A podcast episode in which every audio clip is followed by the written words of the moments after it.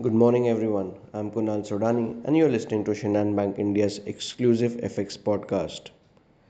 The euro dollar pair soared to 1.0268 levels on headlines, suggesting the European Central Bank could discuss a 50 basis rate hike when it meets tomorrow.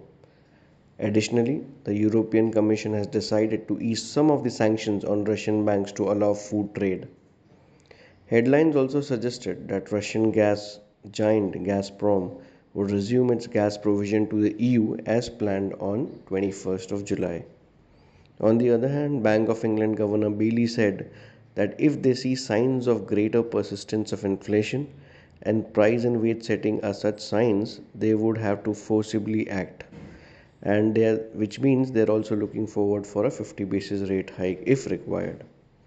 On the data front, US housing stats fell by 2% on a monthly basis in June, while building permits fall 0.6%. In terms of important data points and releases, we have CPI data of UK, CPI data of Canada, existing home sales of US, and crude oil inventory data is due today. Uh, if we make an overall perspective, dollar index have sank around 2.5% from its highs uh, which was of 109.29 and it went as low as 106.40 uh, as we said euro dollar got a boost from the ecb sources of uh, aggressive rate hike trajectory.